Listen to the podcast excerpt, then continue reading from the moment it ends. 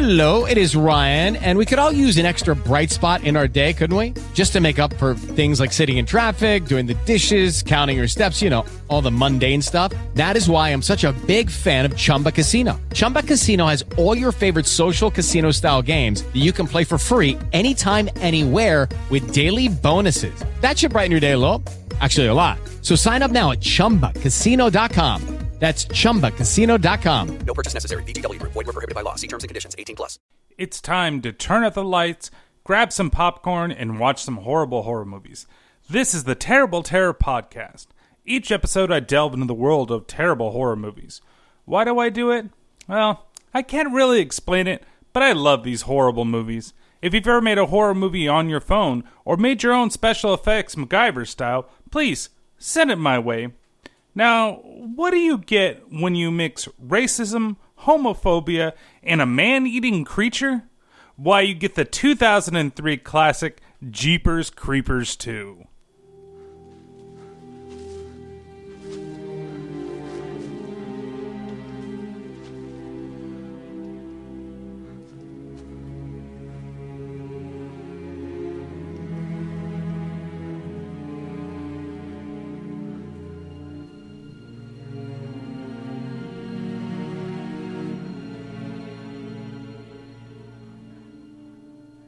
Why, hello everybody, and welcome to another wonderful episode.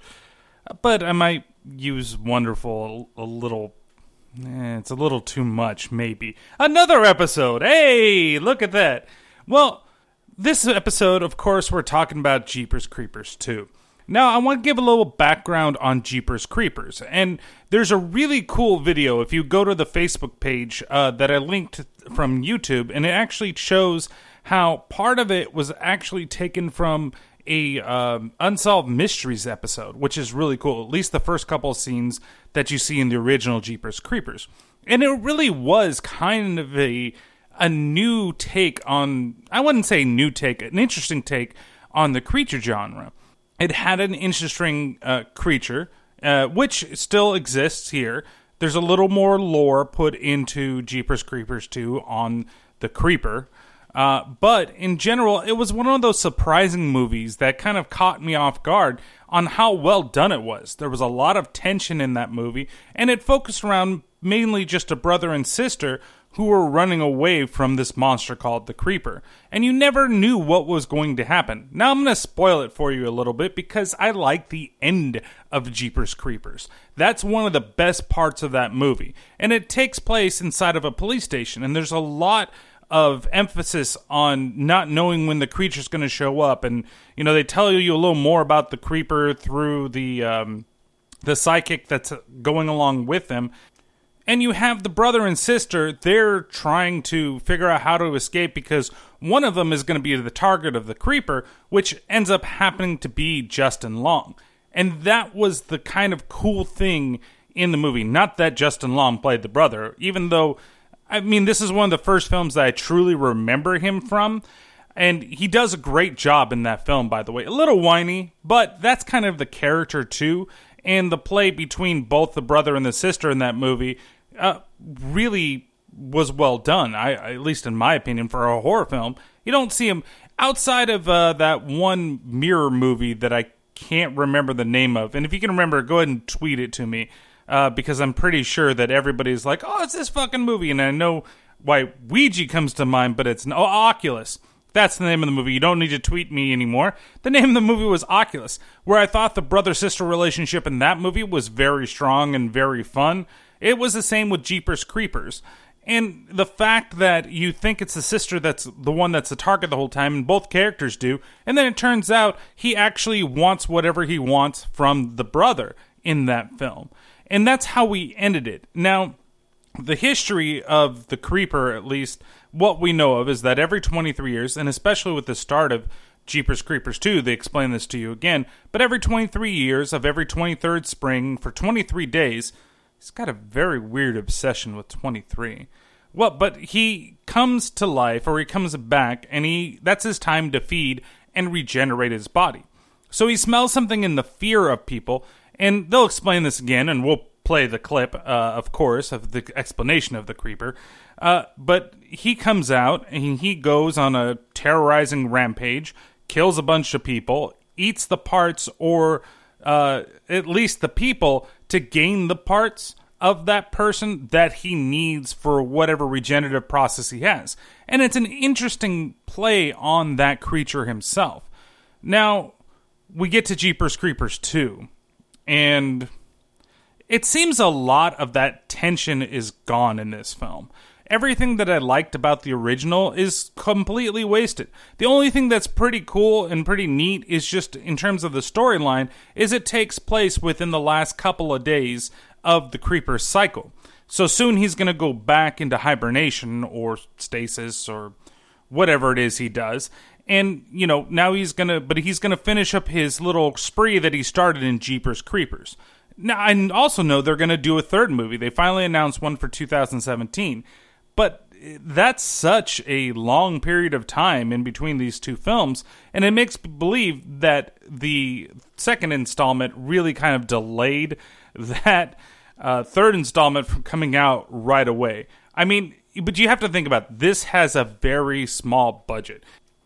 The second installment really only had a budget of seventeen million dollars, which, when you think about it, is not that much for a horror franchise.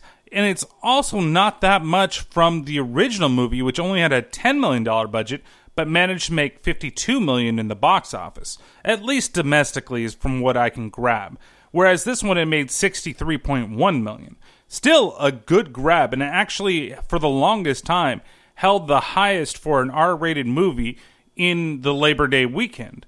And that's nothing to snuff at. And the original Jeepers Creepers actually had set the record, and then this overtook the record, and this was overtaken later. But the second one still, for a R-rated movie for a weekend, uh, has a really good, uh, you know, box office score. And this this movie also kind of holds things for me because, uh, personal information aside, my birthday's around Labor Day, and I remember this was like the birthday thing that we were going to do. There were two movies that I was scorned by as a kid, uh, well, as a young one, uh, that really affected me, and like I went and saw for my birthday, and this was one of them, and the other one was the second Underworld movie, which I think is Evolution. I'm not quite sure. And both of them ruined my fucking birthday, to be completely honest with you. Uh, the second one, uh, more so than this one, because I liked the first one, and I didn't like the first Underworld that much. I thought there were neat ideas, but I don't want to go on a tangent about Underworld. I think that's going to be something for another podcast. So you have Jeepers Creepers two.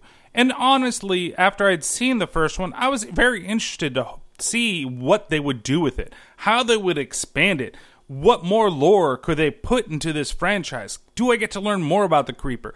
Where do we go from the, you know, the single, uh, well, not the single, but the chasing of the two siblings, and all of a sudden now we're going to go on, and even from the trailer, I'm like, oh my God, there's a whole bus full of kids this time, and that's who we're going to go after, and it's going to be great. You're going to see the creeper rip all of them, and, you know, it's still an R-rated movie, so we're going to be able to do a lot more stuff with this, and it's going to be great. And then Jeepers Creepers two happened. I, I it's just a disappointment. It's not it's not a terrible sequel as far as sequels goes. And we'll definitely do a bigger discussion towards the end of this podcast about the movie as a whole, but I just kind of want to put it out there. It's it's not a good film, but it's not a bad film. You know, it's not one of those ones that you're like, oh my God, why did I spend my money? Though I think at the age that I saw this, I kind of thought that, why did I spend my money on this? But watching it again, it was better than I remembered. Now, you have to understand, in this world full of sequels, and this world full of horror movies, and especially this world full of horror movies, Jeepers Creepers two really kind of falls into the abyss category. I mean, really, I don't remember much about it, but what I do remember about it were the same things that I had problems with when I first saw it. But the characters themselves, well, there's a little more to be desired. So without further ado, how about we talk about Jeepers Creepers two? And as always, we're going to go through the whole thing, and we're going to, you know, play some clips. And this time, uh, like some of the episodes that we've had, there are longer clips, some that are over a minute long. And it's not by choice that I want to do this, but it's really hard to kind of break them apart. And instead of break it apart, say something really fast, and then continue playing the clip, I'm just going to play the clip as an entire uh, set of sequences. So, without further ado, let's get into the movie. So, everything opens up, like I said before, it opens up with a title card explaining more about the creeper. Well, if in case you forgot from the last movie why he comes around. Well, this is the end of the cycle, as we're explained, and now we're going into like a cornfield. And there's a young boy that's putting up scarecrows. Obviously, when you look at all the scarecrows, and if you've seen the trailer, one of the scarecrows is not like the other. And I wonder who that could be. Oh, could it be, you know, uh, some dude just playing a joke on anybody? Or is it the fucking creeper? I think you know what the answer is. It's the fucking creeper. So he's putting it up. And the dad, I guess they're trying to build a fence, so they're using some type of post gun. You know, those ones where it shoots the, the thing into the ground so that it can make the post hole for the fences. You know, instead of like when I did it when I was a kid and I dug it with my dad, you use the giant real shovel-looking thing to do it by hand. This is one of those like hydro-powered post things. And the dad's upset because he thinks somebody's been fucking with his machine. Jackie? You've been messing with the damn post puncher again, huh? No. Um, Billy, you little asshole! Why don't you rat yourself out for a change? What did I do? You little butt sniff! Ought to come out there and kick your ass! You wish. And so while Jackie, who's the oldest son, is arguing with Billy, the youngest son, something happens in the background. And of course, we get these weird little kind of jump scares with the creeper. He looks over at the boy. The boy thinks that he sees that the scarecrow's been moving. And eventually, he jumps off the scarecrow cross, kind of like Jesus. Uh, and really, when you watch it, all the scarecrows are up there and they're hung up like Jesus. And I know you can't see it on a podcast, but I'm actually doing the damn pose with my arms right now. And I don't know why. Uh, so he jumps down and he goes after Billy because obviously Billy has something he needs. It could be his legs, it could be his arms, it could be his eyes. Well, it wouldn't be his eyes because that's what he did to Justin Long in the last movie. He tore out his eyes in the back of his head, and actually a pretty cool effect in the first Jeepers Creepers. And then the the father, uh, as I'll call him, Pop Pop. Uh, so Pop Pop and Jackie, the son, start running after him. And they're chasing him through the corn, uh, and they can't quite catch him. And uh, the creeper is just dragging Billy by the head through the, the corn maze, uh, which actually looks kind of cool, uh, at least the urgency of it. And, and like I said, the movie, this part of the movie starts off really strong, and I was really excited. And still, when I first saw it, I'm like, oh, maybe it's going to be better than I remember, just based upon this opening scene, uh, to the point where you see the creeper fly away.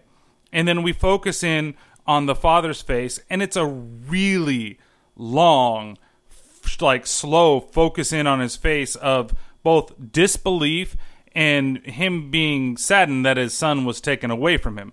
And also the anger. It's it's kind of a weird look on the guy's face. And that actor looks really familiar, but I couldn't quite pinpoint where he's been other than Jeepers Creepers and a couple of T V shows, which I don't watch. So we look in, and then as it slowly starts to fade out, we get the worst fucking school chant in all of fucking school chants.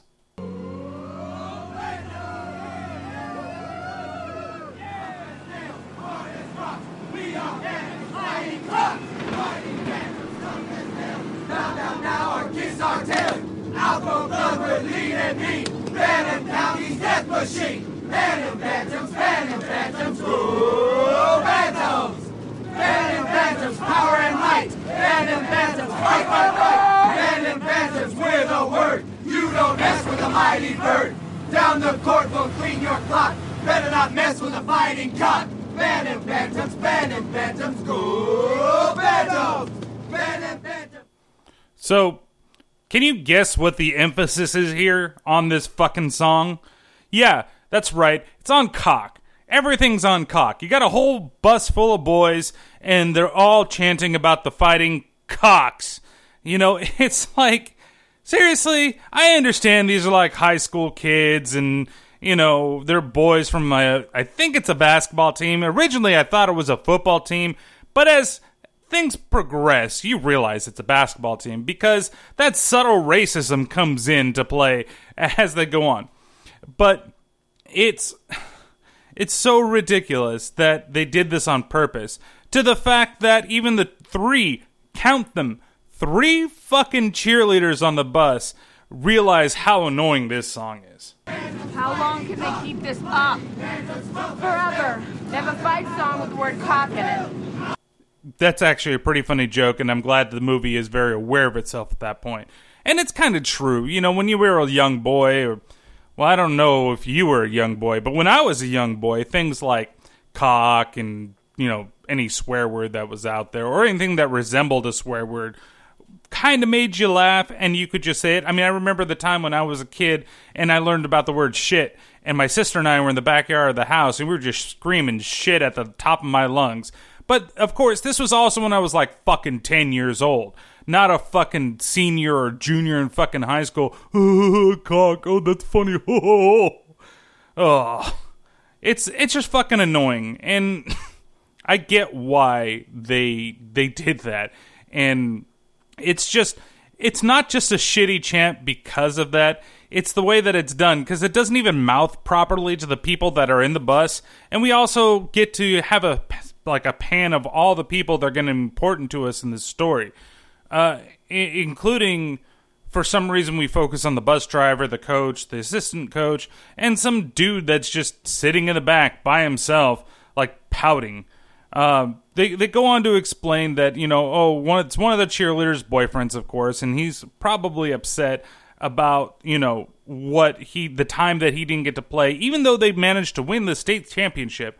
And I also forgot to mention that this is now day twenty-three. So this is officially the last day of the Creeper. And the, the scene that we saw before was actually day twenty-two. So he went and took Bobby, and within and, and this is going to be very important for another part of the film. But they went and took the, the youngest, Bobby, on day twenty-two. That's when the Creeper came and took them. And now we're going to focus on these douchebags in this fucking bus, along with, again, three cheerleaders. Three. Like...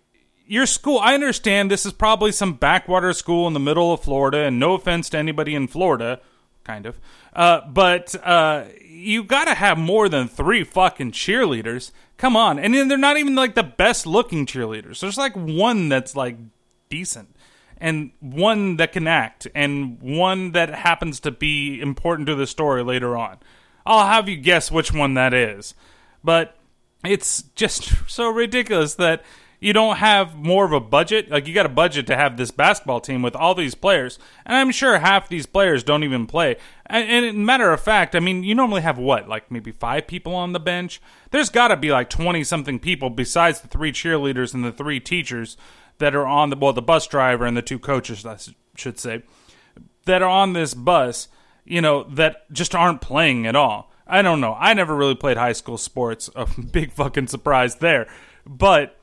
I even knowing from playing just like Little League and stuff like that, you have a lot of players, sometimes they just kind of sit out and they don't play for this game. They play the next game, or they're just bench players, or you cycle them out of the outfield or something like that. Maybe that's what happens in high school basketball, and I'm just a fucking idiot. Who knows? So they are driving along when the bus is suddenly hit by something and it blows out one of the tires. The three adults leave the bus and they go check out what it is. And the bus lady manages to pull something out of the bus tire. What in the hell are we looking at?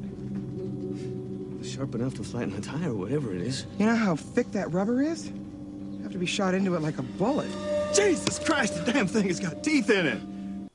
So what we see here is the Creeper's weapon of choice, which is kind of like a shuriken that uh, is made out of bone, teeth, and flesh. It's really actually kind of neat. And again, this is just, this is like an homage to the Creeper itself, because uh, not really an homage, but more or less like a credit to the design of the creeper itself, uh, that his weapons and everything that he uses is made of the people that he's captured. So you see him just like a hunter, a true hunter that hunts and kills and uses every part of the animal. That's what the creeper does, and it's kind of neat to see that type of character and this type of monster, at least in this day and in this time, uh, being made, where it's not just a generic slasher guy. You actually created something that was new and, and really kind of uh, unique to the situation. So they pull it out, and I have to also talk about the bus driver.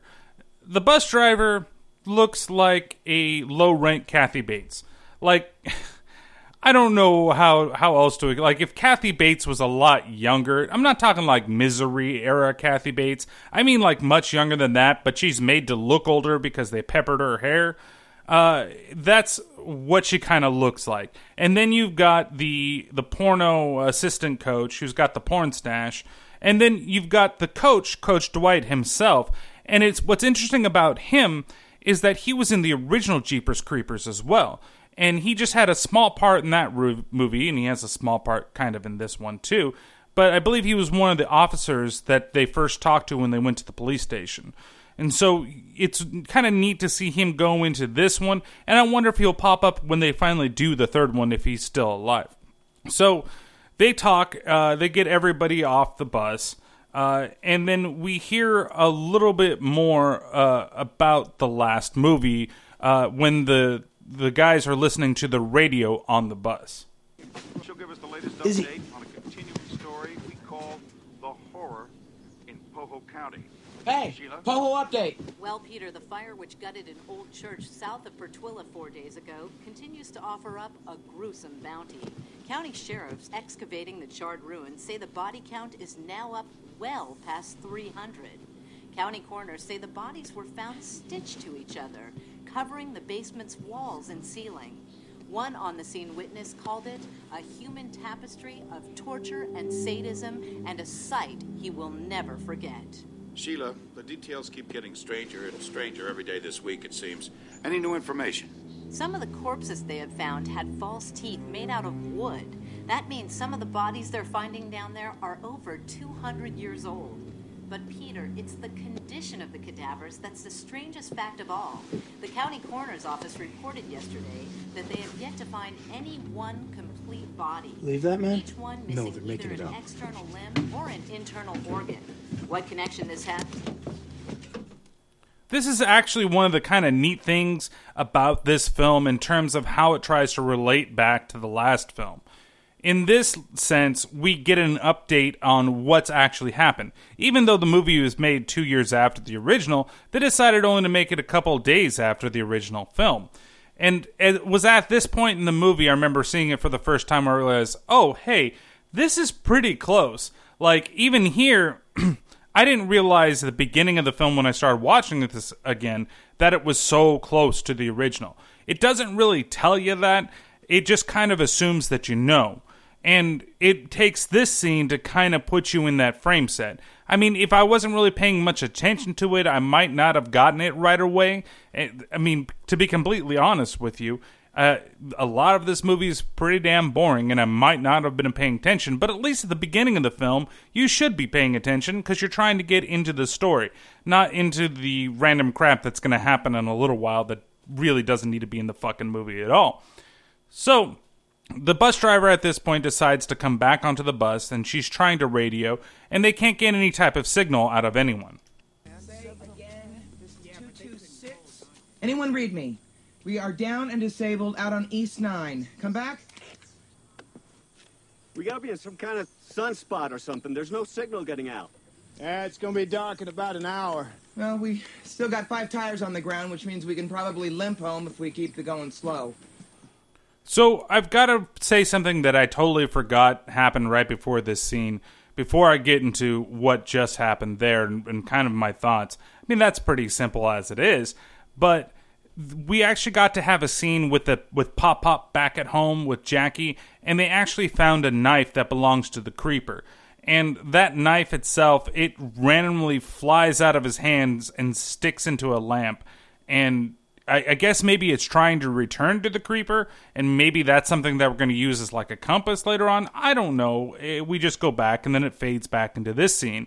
Now, this is two thousand three, so I can kind of understand if you have spotty cell phone reception and you can't get it. But they make it sound like nobody can reach them anywhere, and they're just stuck in a sunspot, or, you know, the creeper's that smart that he's got a fucking jammer that he's set somewhere, you know, that uh, blocks all cell phone signals, especially since they're so wide out in the open. You would think that they would be able to get something, but at least they take account for the time that they're in and that there are cell phones, even though spotty coverage was pretty common back then. Uh, not as much as it is now. You would have to find some other type of neat explanation, or you'd have to see the creeper at his like laptop slowly typing in things. He's typing feverishly, getting his code all together, and he's getting in there, he's hacking into the database, he's up at the fucking satellite, and he's got it, and the creeper goes down, and everybody suddenly doesn't have any type of cell phone reception within the area that he's at. I mean, I guess that would actually kind of be cool. Like, you get to see how well, what type of computer skills. He, he's going to go after, like, the nerd of the bus, the jock of the bus. Not the jock, I'm sorry, the equipment manager of the bus. Because specifically, he knows how to code, and he's an all-star hacker that nobody's ever heard of before, and he's going to accept those skills into his body by eating the heart of poor Bucky here on the bus, who I haven't really talked about yet, but we'll talk about more about Bucky later. That would actually kind of be neat. I wonder if they'll do that in the next movie. Huh. Anyway, so they can't find anything, so all the boys, uh, with all their shirtlessness, there is a very uh, homoerotic factor to a lot of this film uh, that it's hard to escape. Maybe it's just me watching it, and I was reading some things online before I started watching this film, and I wanted to see some of the reviews that went out there about Jeepers Creepers two, and one of them talked about how the focus was on men so much, and, and especially one of the scenes that's going to be coming up, uh, that they wondered whether or not the creeper was actually after the boys specifically because they were boys, though he does attack a couple of the girls in the film too. But it really makes you wonder, because the emphasis in the beginning on the whole cock thing, and then you see a bunch of shirtless boys on the roof, and you see a bunch of shirtless boys walking around, and then you get the ping sing with the shirt. There are a lot of fucking shirtless boys in this movie. Huh. Maybe that guy's got a point. Anyway, so they all go, go off the bus, and of course the three girls are there all together, and they get caught by Coach Dwight. Lady cheerleaders. That's not smoke I smell, is it? Minxie. There's not a girl in the world these days stupid enough to kill themselves by sucking on cancer sticks. Am I right? Oh, come on. Smoking's cool, and you got to get into the movie some way, right? You got to show that these high school students, they're being badass. They're the cheerleaders, so they have to go off and smoke. And they're the only ones that smoke in this movie because they're not the athletes like the young men are. And, of course, who comes out from behind the tree but the bus driver after the coach leaves, of course, because they're all holding their breath in, and it's like some fucking Looney Tunes cartoon. I'm surprised their faces didn't start glowing red, and they couldn't get the smoke out. It started going out of their ears, and you know. But of course, they all exhale the moment the coach leaves, and it's just. It's one of those scenes where it's like, look, the tobacco company paid me to put their product in the film, but they didn't say that I couldn't tell you that it was bad. And then after I told you that it was bad, it wasn't the right thing to do. I don't show the bus driver coming out puffing away perfectly fine on a fucking cigarette. Of course, she looks like a haggardy Kathy Bates, so, you know, maybe that's a reflection. Look, you guys are young and nubile, so you guys, you shouldn't be smoking, but if you're old like that bitch over there, then make sure you fucking toke up every day. Well, toke up's probably the wrong word, but light that cigarette. You know, like Johnny Cash once said, smoke, smoke, smoke that cigarette. Gotta have another. Anyway, so after the coach catches them, and we can, you know, go through the whole moral, not moral lesson, uh, we get this the scene of Bucky, the, the nerd, along with, I believe it's Dante and then Izzy. They're all having a conversation outside. And it turns over to, again, what Izzy's sexuality preference is. You know what the story is on your scars there, right? No, tell me. Got into a fight when you snuck into a bar. So? A gay bar, bro. You do know what they call you, don't you, Izzy? That's my name. Or isn't he? Really, what does this have to do with the fucking film? These guys are all homophobic now. They all think that because maybe he was in a gay bar and got in a fight in there, that he shouldn't be with the team because they're going to be showering all the time or something, and he's just going to happen to go over there and look at their dicks and be like, man, I want me a piece of them, or or look at their ass and be like, man, I could just slide right in there. Look at all that cushion on that butt over there. What the fuck is this point of this fucking part being in the movie? I don't fucking get it. It doesn't add anything to the movie. You don't really learn more about this. Is the creeper going to go and find this guy because there's a fear of getting found out? And the creeper decides, you know what? I want to be gay, so I'm going to eat the gay guy. And that's what I'm going to... Ex- I, I don't know, and I don't fucking get it. And it's fucking retarded. I'm sorry for using that word, but that's what this is. This is the stupidest fucking thing in this movie that I've heard so far, and there's more that's going to be added to it. It makes no sense. Why would you put this into a film? Even in two thousand three, you should have more respect for your fucking characters than to go off these simple, stupid fucking tropes. Okay, we live in backward-ass Florida, and we're worried about the queers, the coloreds, and the steers. I don't know why they'd be worried about the steers. Maybe, I, maybe the alligators. They're worried about the fucking alligators, man. So, but really, like, how stupid does that sound? That stu- sounds as stupid as this fucking line in this movie. I, hmm, this is one of the things that, besides other clips that are going to happen in this the fucking review of this movie, that I just don't fucking get. It makes no sense being in there, and it really shouldn't.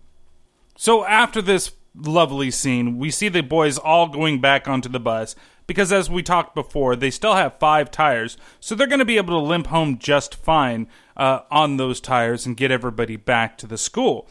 So we then cut over to Pop Pop and Jake. And Pop Pop, he's decided, I'm going to go hunting after the creeper at this point in the film. And I have no idea what time of day this is. This It's very daylight, and I don't know if it's early morning or it's afternoon or it's mid-afternoon, because you never really know what time we've got here. And we see Pop Pop fucking going all hardcore blacksmith and making his own weapons. It looks like he's making a bunch of harpoons that he's going to use somehow, and he kind of looks like he's getting ready to turn that post launcher into a fucking harpoon gun. So we go from them, and then we cut back over to everybody else inside the van. Well, I should say bus, actually, not van.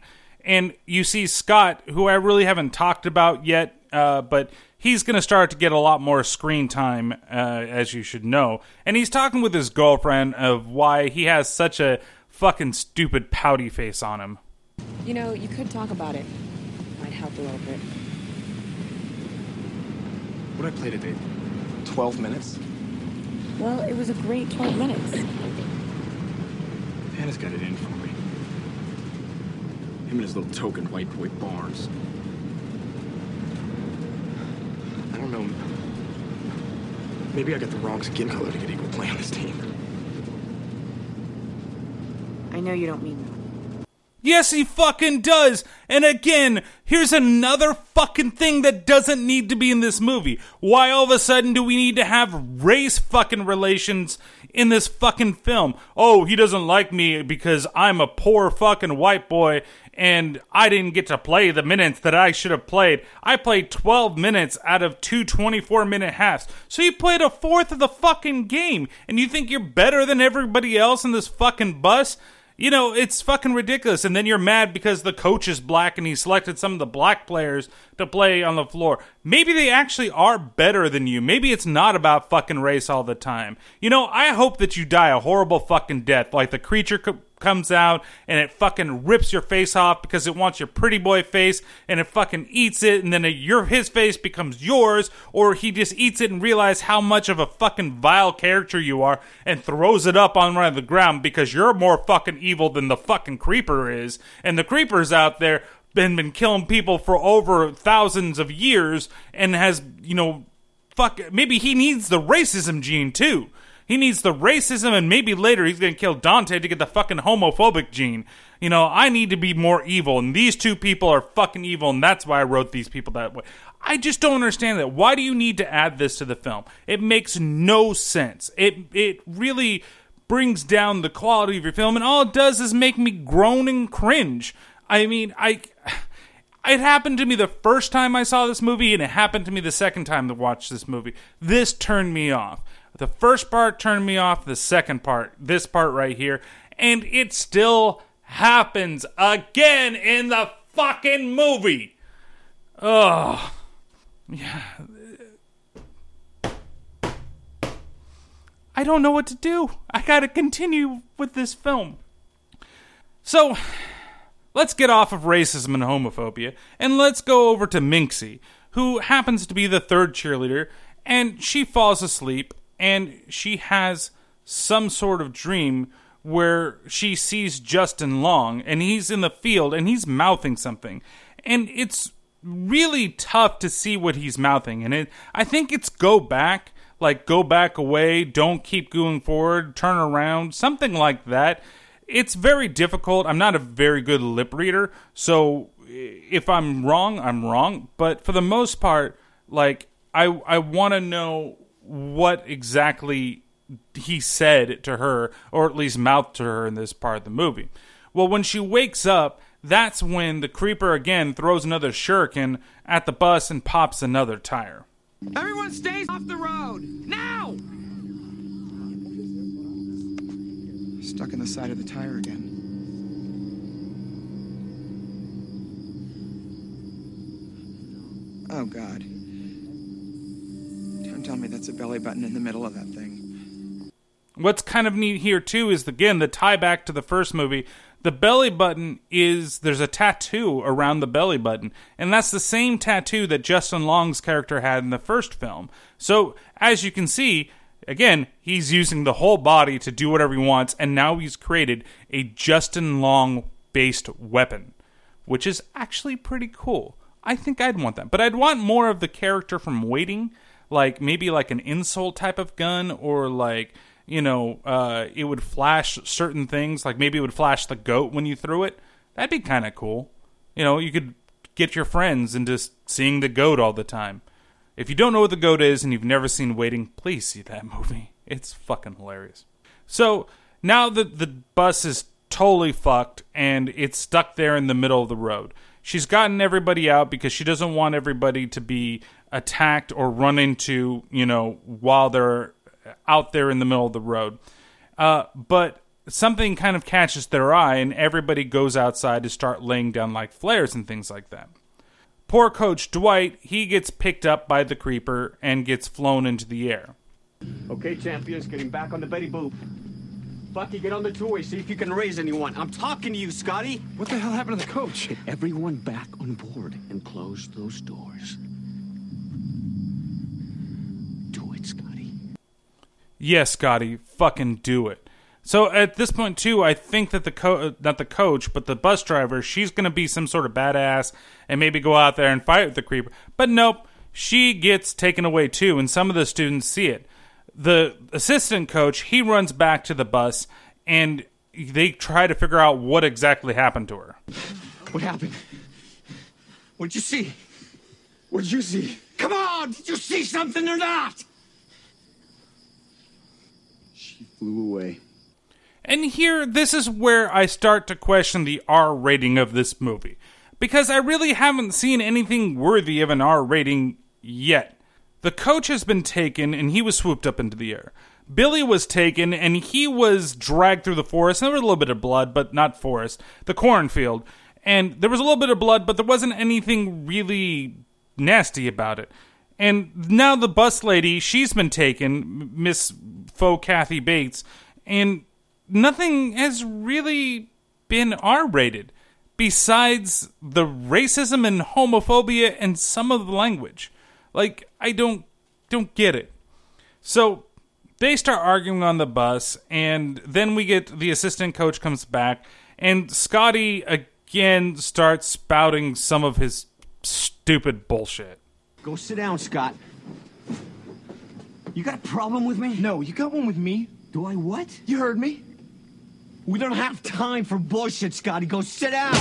And at that point, from the front of the bus, the assistant coach now gets taken away by the creeper. You see the, the feet come down, grab him, and pull him up, and it freaks everybody out on the bus, wondering what the fuck was that thing. What was it? Scotty, what the fuck was it? Scotty, come on! Scotty, we just want I don't know what it was, all right? And he's completely covered in the coach's blood all over his face, and he was actually kind of rubbing it back on his face. Maybe he thought it was like water or something, or maybe it was piss from the coach when he pissed his pants after being dragged into the air. But nonetheless, it actually was blood, and we we see him like completely freak out and completely shut down.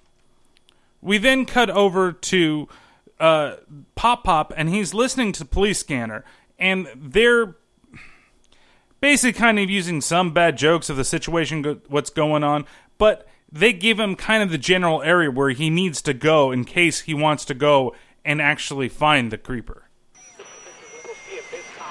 All units, anybody else getting some weird stuff out Kissel County way? I just got two calls, ten miles apart, both reporting abductions. All units, be informed. This should be strictly ten thirty-six information. Is someone burning a marijuana field out there tonight? Because these two stories are way, way out. Ha ha ha ha ha ha! Burning a marijuana field, because of course that would just get everybody high, and you know they would think that somebody's being abducted, but people are being abducted, and there's actually shit going on there. So fuck you. That's not a good joke. Well, now we're back on the bus, and they're trying to figure out what to do exactly, and they're looking for weapons that they could possibly use to defend themselves from the creeper. Now, I believe this is one of the longer clips that we have, so please stick with me here. Javelins? We've got spears on this bus? Sticks. You want to wait around so you can poke at that thing with sticks? That thing shows up here again, and I'd rather have a sharp stick in my hand than nothing at all. Hey, guys, Betty's flare gun. A bunch of flares for it, too. Who says we wait around? I'm serious. Scotty, you're not talking about getting off this bus. You see that? That means that there's a farm down at the end of this road somewhere, and that's as far as anybody'd have to get to. With that thing out there?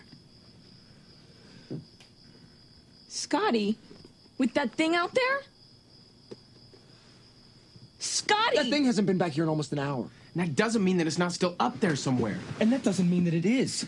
Hey, this isn't about who can run the fastest, okay? Or being a pussy. What is your problem? You tell me, is he or isn't he? Hey, check yourselves, both of you. Ooh, do I make you nervous? Thinking you're gonna come on to me, and every other swinging dick on this bus makes me nervous. Yeah, it makes you fucking stupid, too. Yeah, it does make you fucking stupid. Again, we're gonna have to go back to this homophobia. Oh, and now there's another guy on the fucking bus that's worried about all the dicks on the goddamn bus because he could possibly be gay, and of course he's going to want to fucking sleep with... Oh, again, why? We want to show that this guy's a dick, and he couldn't just be a dick like a normal fucking dick or a normal fucking bully. He has to have these fucking type of tendencies, and... So it's going to get them to start fighting on the fucking bus, of course, fighting amongst each other, to where one of the other characters, who happens to be African-American, he goes and he puts his hand on poor old Scotty, and guess what fucking happens? You get that hand off of me, we're going to have one more missing person out here. There's nothing about any of us on this bus that's more important than sticking together. It's the only way we're gonna get through this. You wanna play cock of the walk now, huh? Now's not the time for this shit, Scotty. Big K, sit. I'm serious. You wanna play cock of the walk, bro? Why do I think you wanna call me something else? You wanna call me something else, Scotty? Because I don't think you get. I can see you thinking it, whether you say it or not. Just stop it right now. Both of you, stop it. This is, and this is ridiculous here, too. Here's that racism coming out. We just had it a little bit a while ago, and here it comes back, back again. I think you want to call me something else. Bruh. Like, really? I... This doesn't need to be in this goddamn movie. It doesn't. And why do they need to fight amongst each other? It makes absolutely no fucking sense. I mean, okay, maybe it does. He's jealous of what's going on. But he can be jealous without being fucking racist. You know, it, there's two things that are happening in this scene that I don't get, okay? Well, the the big major two are the racism and the homophobia. Those are probably the biggest ones that's going on in this. But it's singling out this character, this bully thinks he's better than everybody else type of character. He feels like, I, I mean, does it have to be this, like, down home, like, old school guy that he he really doesn't need to be like this? This is not the character. You can make that character who's jealous of the playtime, who thinks that he's better than everybody else, who has the girlfriend that he, everybody wants. You know, he's got everything going for him, but it's just not enough. You can have that character, and you can be totally fine without him being homophobic and racist at the same fucking time. I, I don't get it, and it really bothers me, and it shouldn't, maybe it shouldn't bother me so much, and it's not the fact that these things were written in here for him to say. You know, he never says anything bad. You know, he never says the words that a lot of people won't say. But he implies them. But it's to show how horrible of a guy he is. And you don't need to do that. You could show him being a horrible guy without being that type. Look, the best example that I can think of, look at Biff Tanner from Back to the Future. That was a horrible guy. That was a bad guy. That was a similar guy. He never had to say anything. And I know that's a totally different movie, and maybe it's more of a family movie, but look at the way that this character is written. You you have this jock, numbnut, thinks he's better than everybody, but just to emphasize the point that he doesn't get along with everybody, this is what we're going to do. You're going to have him go after poor Izzy, and you're going to have him go after Double D here, and start fights with both of them because he doesn't appreciate what they are. Because he doesn't think that, he thinks that he's getting preferential t- treatment because he's black and not because he's a better player than poor Scotty over here. And so after they have this confrontation oh, that I don't want to talk about anymore, the creeper finally truly shows up and you actually get a good look at him this time.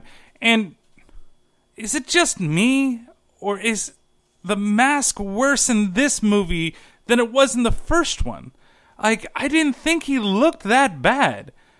The makeup, you have more money. You have more money. Why why doesn't he look better? I mean, yeah, you're probably reusing a lot of the crap from the first fucking film, but you don't have to make him, you could make him look a little more, I don't know, human-like. And I, I get that there are some more special effects that are used later on in the film that are a little better than they were in the first one. And then there's some really fucking laughable ones that we'll also get to later on in the film.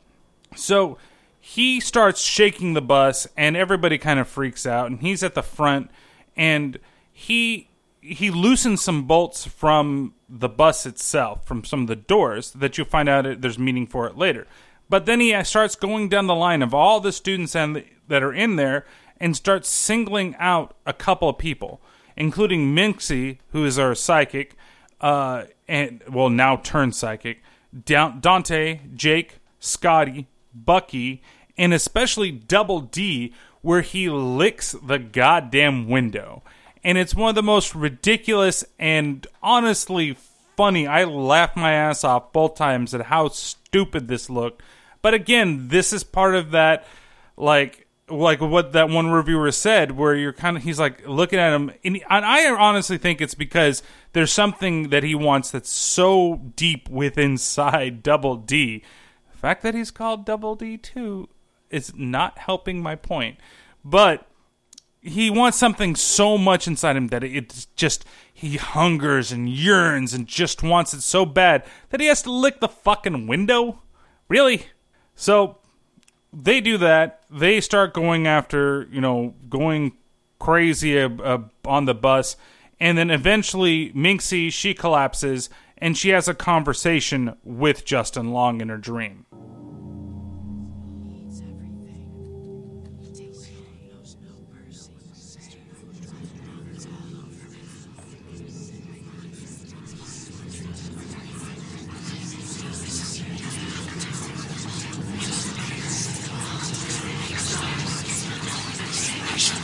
Every twenty-third spring for twenty-three days, it gets to eat.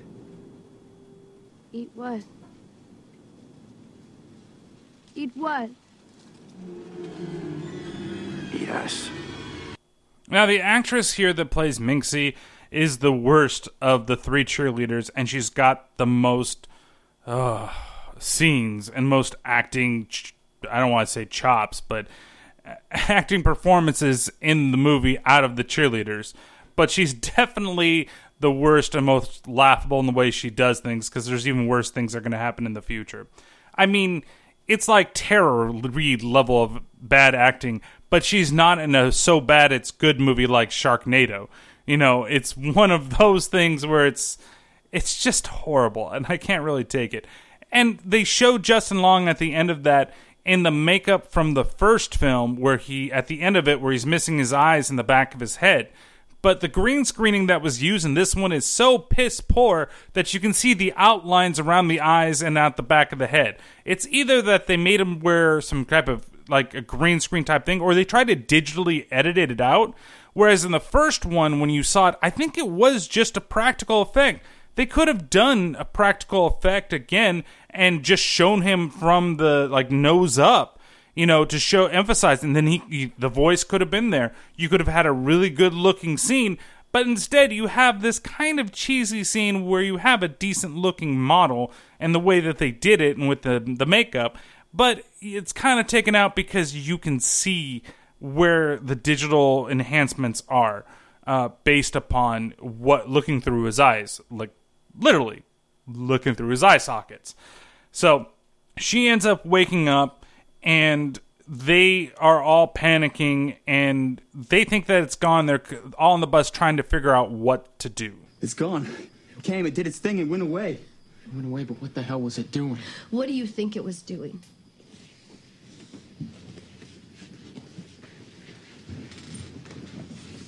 It was picking people out.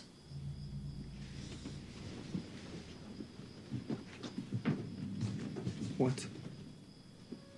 Can smell something in people, in their fear, something that helps it pick people out. Pick people out for what? I don't understand how you would know that, sweetie. A dead boy told me.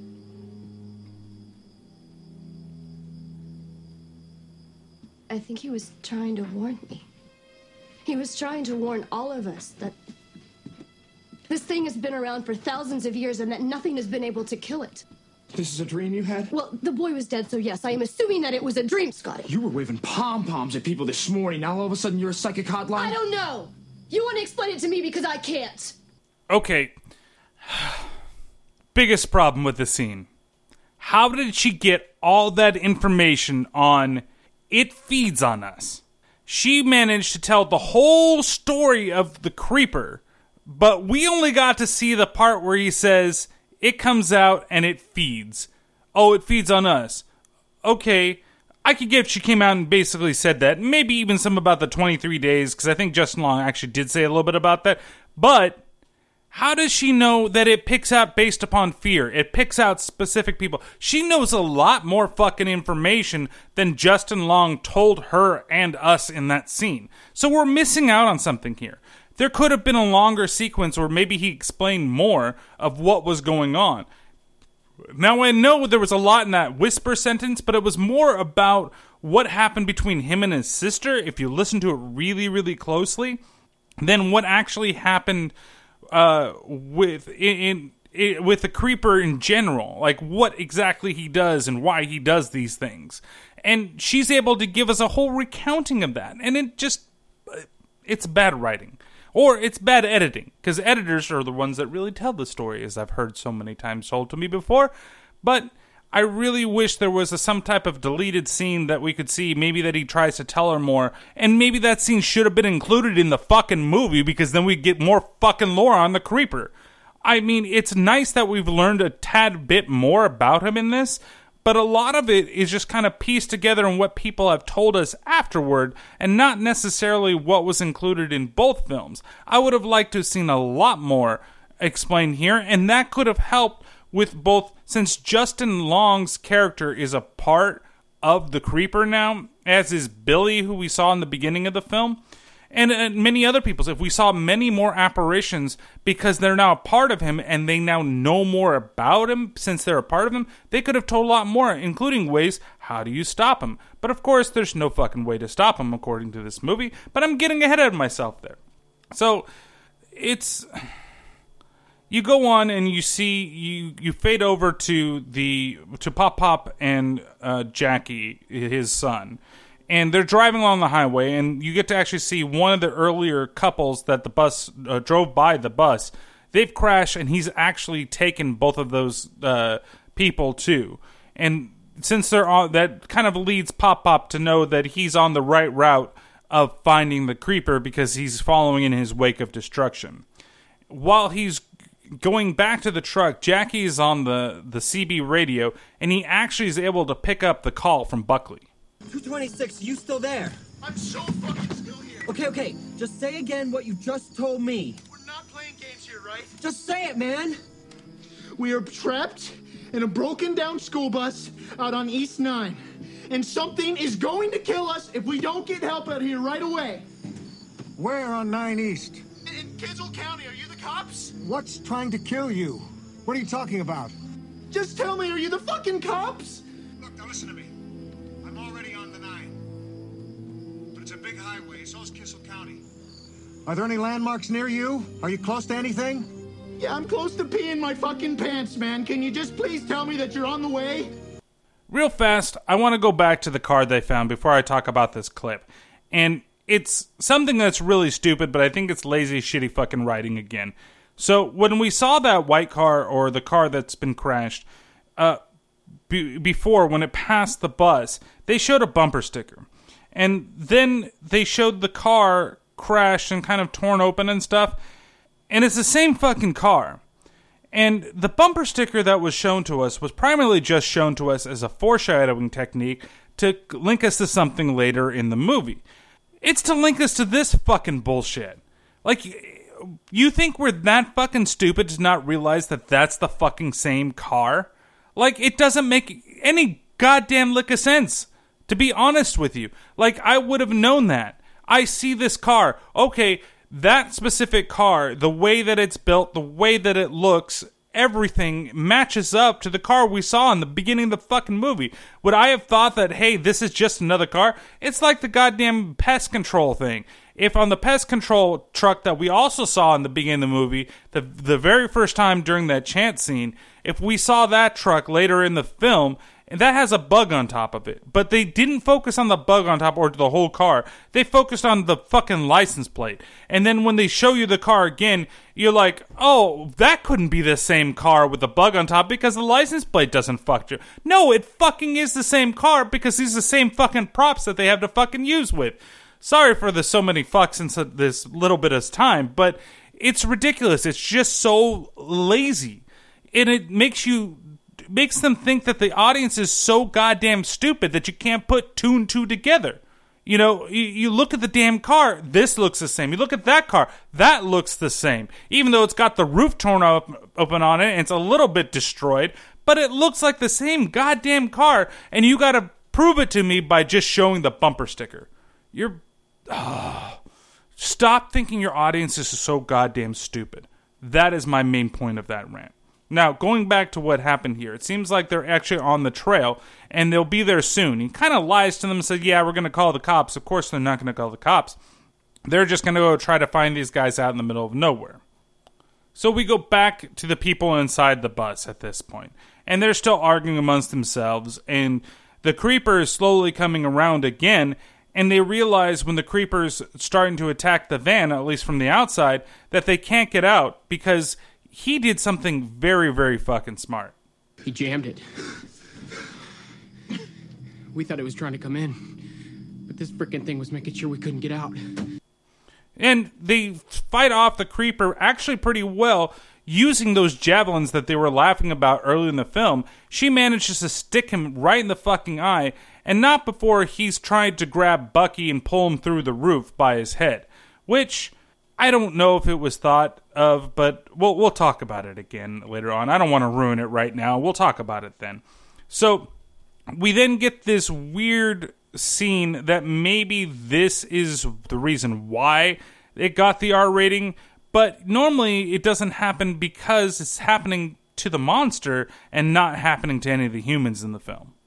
So in an actually decent effect for this film, uh, we see the creeper moving the javelin in and out of the eye that she stuck it through, and he's going back and forth, back and forth, and eventually he actually rips off a big portion of his fucking head, to which one of the other characters actually said the same thing uh, right before I said, oh my god, it ripped off half of his head.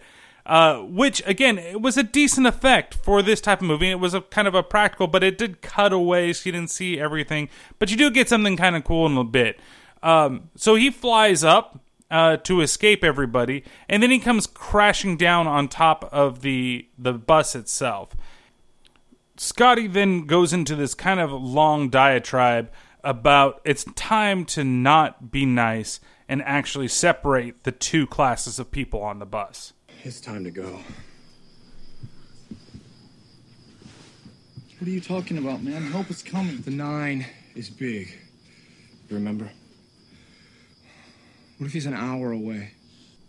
What if he's going the wrong direction? There are fucking cops on the way, man. And you want the rest of us to sit underneath that big hole in the roof and hope that thing doesn't come crashing in here? What do you mean, the rest of us? I mean, it's time to stop being polite. There are two classes of people on this bus now. It had its pick of twenty of us back there, and it picked two. Dante was one. Another one was you, Jake. Oh, god damn it, Scott. And we all go- saw him go for you, Bucky. What the hell is that supposed to mean, huh? Two classes of people? What, the will be eaten and the won't be eaten? Fuck you, Scotty. That's right, Bucky. You fucking tell him. Fuck you, Scotty, you piece of shit. Still on the reels from that sick fucking burn from Bucky, Scotty then turns his attention towards Double D.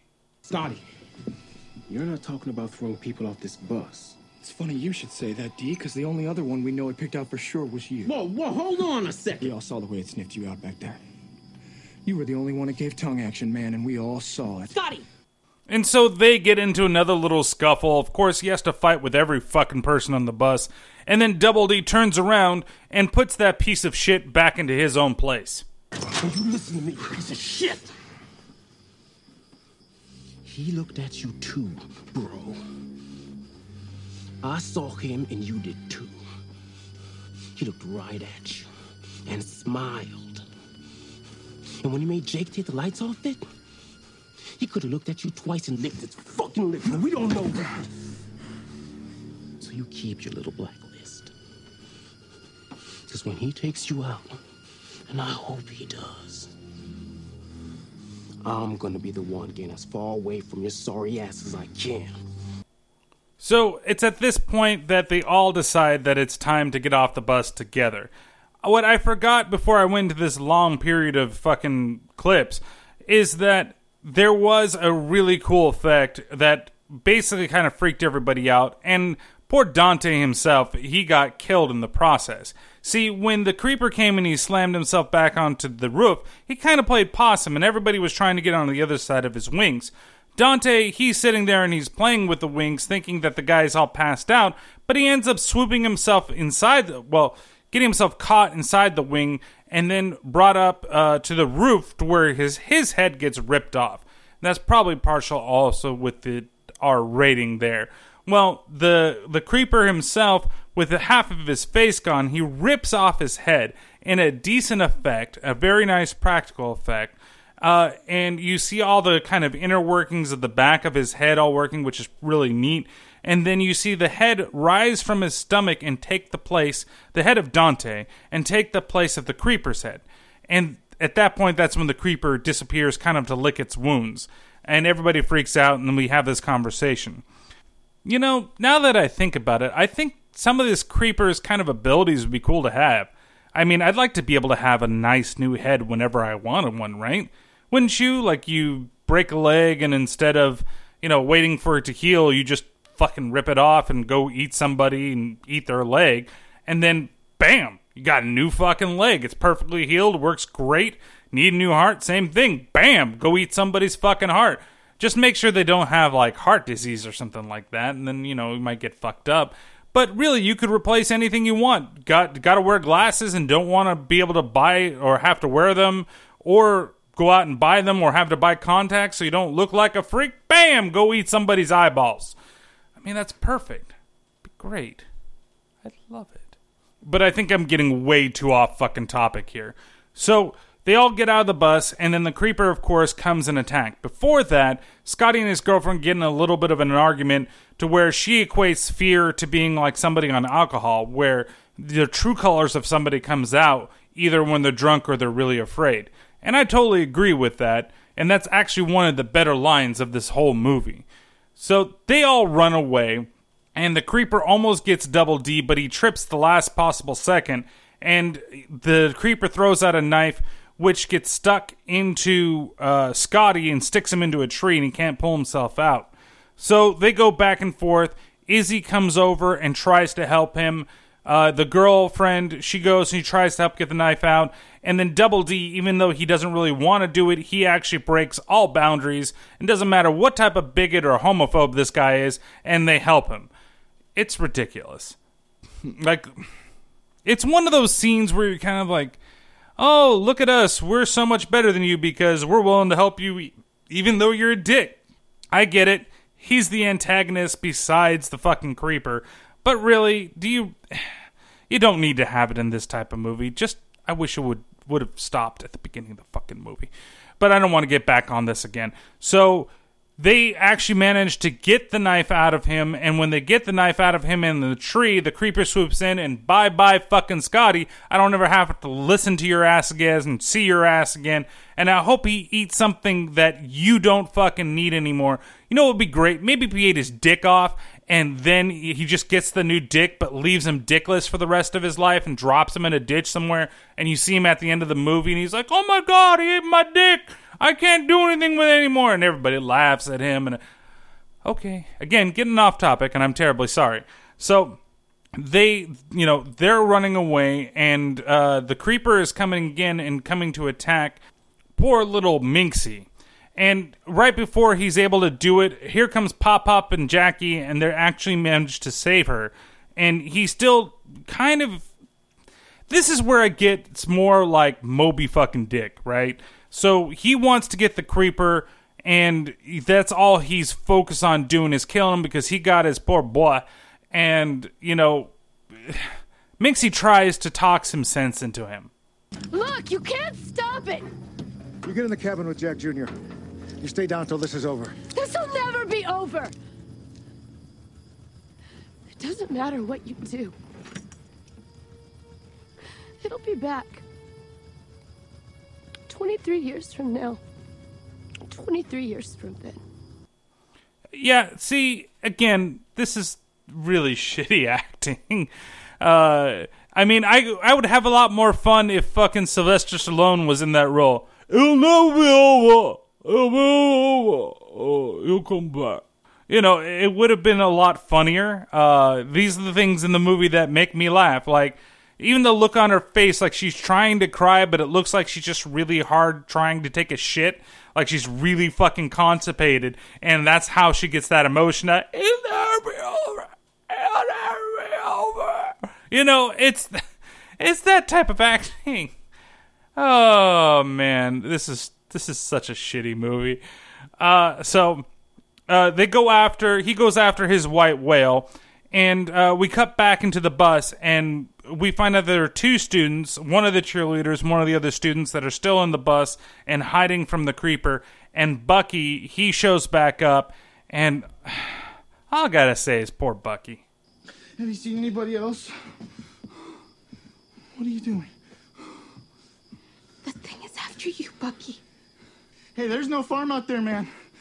I must, I must have run ten miles all over this fucking valley. Bucky. Just please, go away. Don't make me go back out there again, man. It's fucking freaky out there, man, please. And then the hand reaches into the roof and starts to pull Bucky up through. This is the second time this has fucking happened. Remember when I talked about it earlier? Well, here's time number two. I can't believe that they used the same fucking thing to happen. And what happens this time? I really thought poor Bucky was going to get it, but no. Pop Pop shows up, and he manages to hit him with a harpoon. Like, it's really ridiculous. Like, the creeper can't get this guy. And he uses the same technique both times by reaching his hand down and grabbing his head and trying to pull him through the roof. It's funny.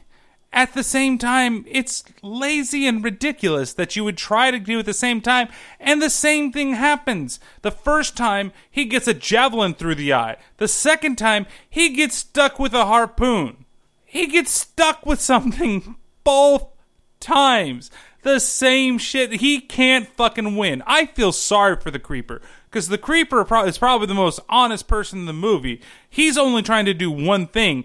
Feed so he can go into hibernation for the next twenty-three years, and then he'll be back to feed again for another twenty-three days and go back into hibernation for twenty-three years. He's just a creature. There's nothing wrong.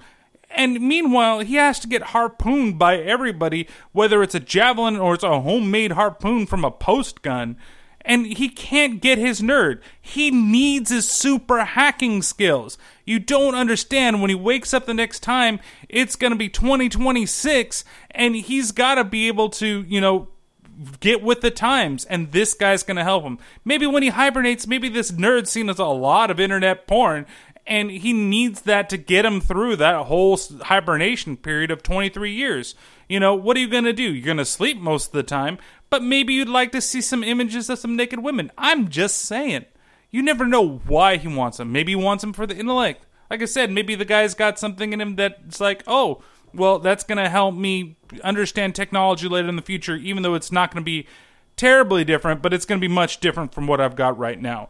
I mean, I've been here since goddamn Washington was fucking president, and, you know, here I am. I'm able to drive a car. Just saying. Because he drove a car in the first one, but he manages this one just to run around and fly all the fucking time. Oh, okay. So there's a big struggle in between the creeper and the the dad, uh, and they're trying to go around, and they keep going around the bus, and it's just like, I, I don't get it. The bus, the bus can't move, but yet, you know, it's going to be this big fucking thing. I, I don't even want to get into the goddamn bus. So he's got to get a hold of the creeper, but the bus is pretty much going to come and completely destroy the car, and Jackie really urges his dad to get out of there. Dad, get out of there. Uh, the spool's jammed in the cradle. Dad, just get out. The cradle's welded to the truck's frame. Uh, get out, Dad. He'll rip my gun right out of the truck. Dad, just get the fuck out of there. So he actually jumps out of the last possible minute. The truck is destroyed. The bus is destroyed. The kids are managed to get out of the bus, and they're okay. Uh, and then the creeper kind of gets away at that point. It's neat how good of a shot the dad is, because he's able to nail him two fucking times pretty well. Uh, and at the speed that the creeper is going, that guy has to be the second best hunter in this fucking movie. So we cut back to Izzy, and he's with Double D and Scott's now ex-girlfriend, and they're discussing on what to do because they're so just they have such a defeated attitude because they're out in the fields alone and there's nobody to help them. And Minxie said that, of course, you know, they're going to die. You're not going to believe this, but I think I found a way out of here. What? Minxie said it doesn't matter. It doesn't matter what Minxie said. Right? The others might have gotten away. We don't know that. Kimball, too. Hey, nobody gets to decide we die. No dream, nobody. Nobody gets to decide that that is bullshit. Why does this sound like a scene from Rudy? You know, nobody decides on how, who gets to play but me. Like, it's like, maybe not Rudy. It's more like, it's an emotional, uh, you know, that emotional speech like from Independence Day or Pacific Rim, where you've got the president and he's out there and he's trying to rally the troops. Nobody decides on how we die. You know, tonight, uh, Armageddon, we're going to stop it. I can't remember the Pacific Rim line for the life of me right now. But I go, today is our Independence Day. And well, his motivational speech here does decide to get Double D and uh, the the X moving. So they go and they find the car, well, the truck. Remember the bug truck from the beginning of the movie? Well, that's what they fucking found. I didn't need any foreshadowing on that, that this is what they were going to find. You know, uh, oh, boy. So they decide that they're going to get in the truck and... Uh, listen to it. That's the truck that passed us this morning. Remember with the big bug on top of it? You think we can just drive away in it? No, but I think I know how to hotwire a truck. That's how I got my bar fight. I was trying to steal somebody's truck. Gay bar? Really? Did you have to add that at the end of the fucking sentence? You had to add that fucking question at the end of that? Gay bar? And then he doesn't dispute it. He doesn't say anything about it. I think he just finally fucking just accepted the whole thing that everybody thinks that he's gay, and you never really find out, is he really gay? Isn't he gay? As with the fucking name. But why should I fucking care? Why should you bring this back up again? What the actual fuck? I just... It's the most part. And then she says, you think we can get away in that? And he says, no, but I think I can hotwire it. What does that fucking mean? Doesn't that mean that you can get away in the fucking car if you're able to fucking hotwire? You say, yeah, I think we can get away if I can hotwire it. That's what I was doing in the bar. Basically, I think that he's a thief. He's just a car thief, and he was caught trying to steal somebody's car, so they beat the shit out of him. But you don't have to add the gay bar part to it, and you don't have to add that stupid response as, no, I don't think we can get out of here. I think that I can just hotwire it, and then we can get the fuck out of here. Oh, my God. This thing's almost over, right? There's still, like, thirty fucking minutes left of this movie. It's fucking ridiculous. So... they actually manage to hotwire the car, and then guess who shows up? The Creeper shows up. So then there's a chase scene between the Creeper and the car, and we go around and around, and the Creeper is catching up because he can go much faster than a car can, and which is fine. I'm not saying that as a, oh my God, I can't believe he can go much faster. No, because he's able to actually catch up to a lot of these people, and he, he's a lot stronger, and he's eaten a lot more people than these people have, and turned them into body parts and everything. So I can understand. What did he eat to get the wings? Like, there's no human that has wings. I, that that's a question for another point in this fucking podcast. But, so he goes... and he flies after, and Izzy thinks of the perfect way to stop him, and he's going to sacrifice himself by flipping the truck. Well, he doesn't, he's not meaning to flip the truck. Basically, he's going to hit the brakes and force the Creeper to go through the windshield. And when he does, well, first he pushes uh, the X out of the thing, out of the moving vehicle, and she tumbles off into the grass. And she's perfectly fine, by the way. But Double D is sitting in the back of the truck, and he is still in the back of the truck when the whole truck flips over completely and rams into the ground. And there's no way that either of those two could survive. I mean, you don't even see Double D get thrown from the truck, but for some reason he's way out in the field. So he guess he did get thrown from the truck when it was flipping over. But Izzy's probably dead inside the damn car. Now you're in the field and you actually get to see the bone protruding from the leg of Double D. And he's got the flare gun. And so he's, you know, trying to protect himself, but he's kind of like catching his breath and figuring out what he's going to do. And that's when you see one of the dumbest things in the entire movie. This is number three. And the reason that it's number three is because all the homophobia and all the racism are the dumbest things in this movie. One and two. You get more homophobia than you do racism. That's why homophobia gets number one. Number three is the creeper chasing Double D through the field. It is the funniest and most ridiculous thing that you will see in cinema.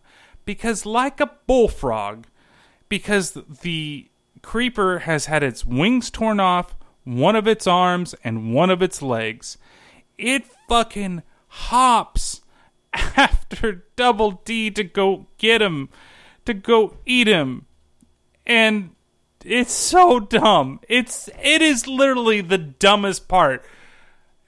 I could not stop laughing when I first saw it. And when I saw this again, I forgot about this part completely. And I couldn't. I had to pause it because I was laughing so hard. Because it looks so ridiculous. And the fact that he's actually able to catch up to Double D makes it even worse. I understand Double D's the ain't got, he's got both of his legs, but one of them's completely busted. But he has the ability to crawl and crawl fast. But Mister fucking Bullfrog over here, he's able to leap uh, giant distances in a single bound. I mean, if there was a Superman of half-destroyed monsters, the creeper would be it. And so he's jumping, he's jumping, and he's trying to crawl away. Double D's like, oh my god, I can get it. And he actually gets uh, caught, like I said, by the the creeper. And the creeper's on top of him, and he's got his thing. And then you get to see the kind of cool backside of the head open up behind him. And he looks like he's going to do something. And then out of the middle of nowhere, he gets shot in the face with a fucking uh, homemade harpoon. And here's Pop Pop, Minxie, the ex, the, the other cheerleader, and... Uh, Bucky and the other guy that was on the bus, I don't remember who he was. They're all alive, and, and uh, now the creeper's stuck in the ground uh, due to the pole. Well, he's he's basically damaged. And then Pop Pop comes over and begins stabbing the shit out of him. And I'm playing this because it is a ridiculous number of times that Pop Pop stabs the creeper.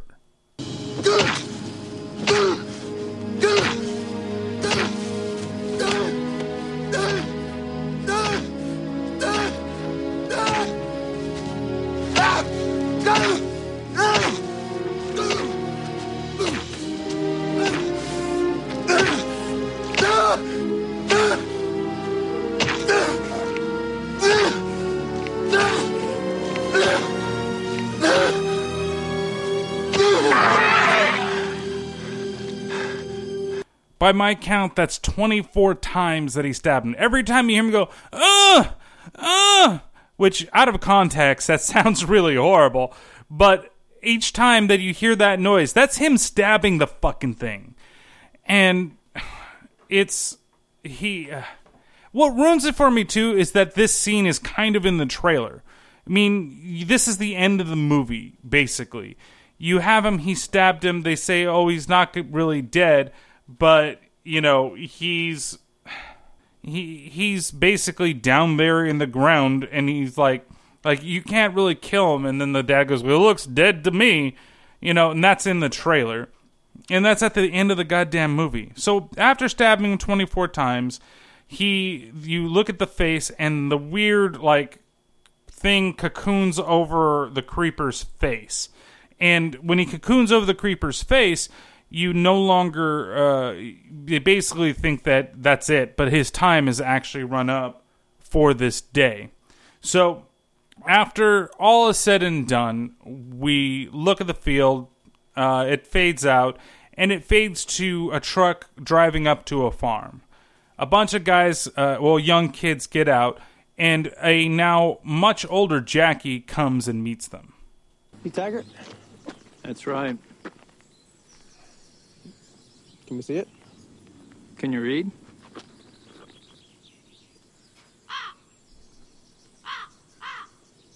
Was something real? I heard it was a bunch of bullshit. Still five bucks. So I guess they're trying to make money off the damn creeper now. And they, they put it up here. The, they call it the Bat Out of Hell. And it's five bucks for a viewing and ten dollars for a picture. And of course, these young kids want to come out and see it.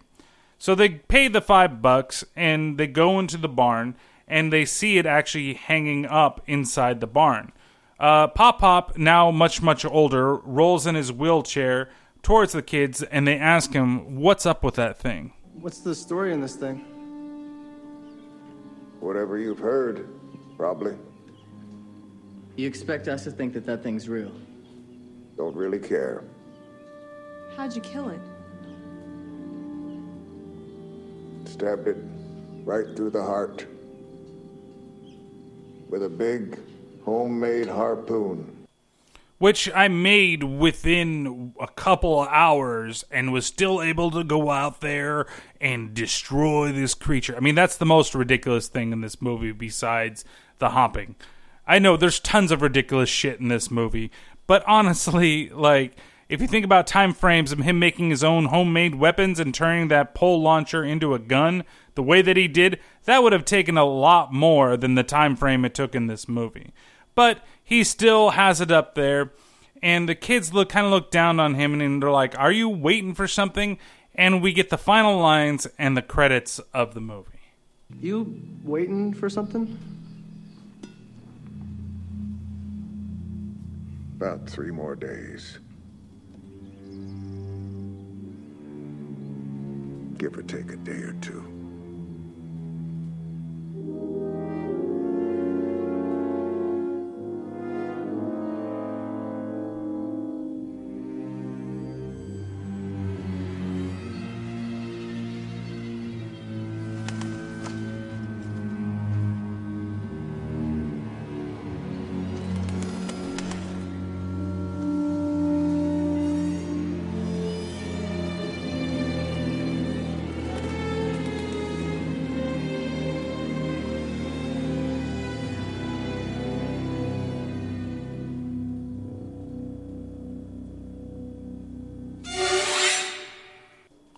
So that was Jeepers Creepers two. Now, it's not a, like I said, it's not a terrible movie. It's got a lot of bad things going for it, and most of it has to do with the writing. The way things are shot, some of the suspenseful scenes are, they're not like the first one. I think taking it more out into the open, you're basically just stuck in the middle of a field for the whole time. Whereas when you look at the original Jeepers Creepers, there were a lot of more in, like, uh... inset scenes. You go into the house of the creeper. You go into the police station. There's a lot of chase scenes with the car. There were a lot of really cool, suspenseful scenes. And you do get that in a couple little things. And like I said, the beginning was well done. But the fact that you're basically just on a bus for almost the whole movie is kind of shitty, to be honest with you. It just doesn't add that. But there are... Like the t- head removing scene looks really great, and even the head coming up out of the body and replacing the, he- the other head looks pretty good too. But it doesn't really warrant, maybe not in this day and age, it doesn't warrant an R rating. This is a P G thirteen movie. There's some bad language in it. I think they say fuck more than once, and maybe that's why they got an R. But there really isn't a reason for them to have an R rating on this movie. Maybe with the exception of a body without a head. But you see that nowadays. And of course, this is two thousand three that we're talking about, not two thousand sixteen. So I can't really compare the two together. All I can tell you is, is that if you were to see this movie now, this would be a P G thirteen movie. And there really isn't any other thing to show it being an R, other than they were trying to make it... I don't know. It makes no sense for the type of movie that it was. I wish it had more to it. So I'm going to give the gore in the movie a two out of five. There was the head ripping off scene and him ripping the part out of him, and eh, that's about it. Those are the goriest things that you're going to see, and there's not really any gore associated with it. I could have moved it down to a one, but I thought those scenes were good enough to kind of warrant that. The scene with him doing the javelin in and out of his head with the eye, that was pretty cool, and I would that would definitely give it a point. So I give a point for each of those. Uh, the fun factor in this movie, it's a one out of five. The scenes that don't involve the creeper are boring as shit or fucking piss me off. It's just the dialogue sucks, the acting sucks. It's just not fun to watch, and it just moves so slow. This movie, I believe, is over an hour and thirty-seven minutes, or it's almost an hour and forty minutes. I think with credits, it might even be an hour and forty-four minutes. And that's too long for this movie. It really could have cut itself down to the ninety-minute mark or gone a little closer, or extended some things and added more things about, more backstory about the creeper. I would have loved to learn more, but you don't really learn anything than what you already know and kind of have been told in the first movie. It had a good premise, but it just didn't follow itself all the way through. It gets a four to five in the crap factor because based upon the acting, based upon the... uh you know, the sets, everything. It's just, for having a bigger budget, it was a shittier movie than the first one. I think the first one was just so original that it was hard to top it in terms of a sequel, and I really hope the third one goes more into the lore than it does in this film. Uh, and since so, so much time has passed, and twenty-three years will have to have passed for this third one, I sure hope. Or it's going to be a prequel, which I hope it is not, um, that you have to give some more. If it is a prequel, maybe then we do get more lore, and that'd be great. But I just can't see this being before the, the events of this one or sometime during the time of this one. I, I don't know. Maybe leading up to them following. I, I really don't want to give them ideas. It's, it's not great. So overall, I, I'm going to give this movie two out of five creepy creeps or creepers. It really... Do I recommend it? If you saw the first one and you want to see how this goes, or you watched along with the podcast, I'm sorry. Uh, but I, maybe I'd say then, if you've never seen the franchise, just watch the first one. Don't bother with this one at all. The first one is a really, really good... Uh, for for my tastes, and I would recommend that to anybody out there. Uh, like I said, for the time, it was something original. It was much better than I thought it was going to be because the trailers made it look like shit. So take it with uh, it's your grain of salt. Uh, your miles may vary, as they say, with this, but I can't recommend this movie to anybody. And it it gets um just based upon... originality of the creature. Like, you have such a good creature that I wanted something bigger and better for it. The idea behind that is was so good and was so interesting. And even the stuff that they talked about in this film in terms of the lore of the creature, and I keep going back to that, it could have been so much better than it was. So, for next time, we're actually reaching upon a year of this podcast. And this is going to be the end of season one for the next episode, which will be episode twenty, uh, twenty-six. So uh, for the end of the se- first season of the podcast, I decided to go with something a little fun and with uh, one of my favorite actresses' names to say. Uh, let's take a look at the trailer. Thank you. Deep underground. In a top-secret research lab, security has been breached. A deadly virus, capable of contaminating the entire world, has been released by Umbrella Corporation. Oh my god. We have to get out of this building. What was that? It's the brakes!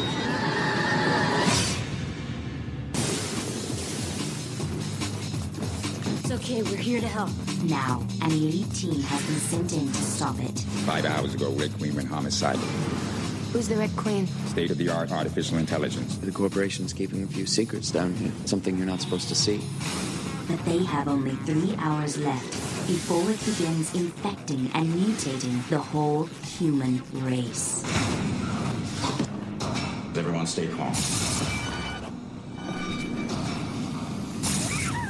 What's that? She bit me, man. She took a chunk clean right out of me. You have to get out. Don't listen to anything she says. She's a holographic representation of the Red Queen. She may be our only way out of here.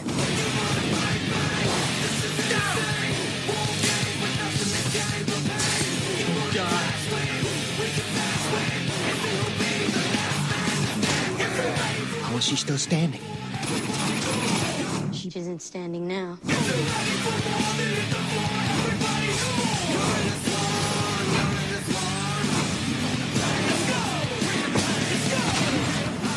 No one is immune. Resident Evil. You're all going to die down here.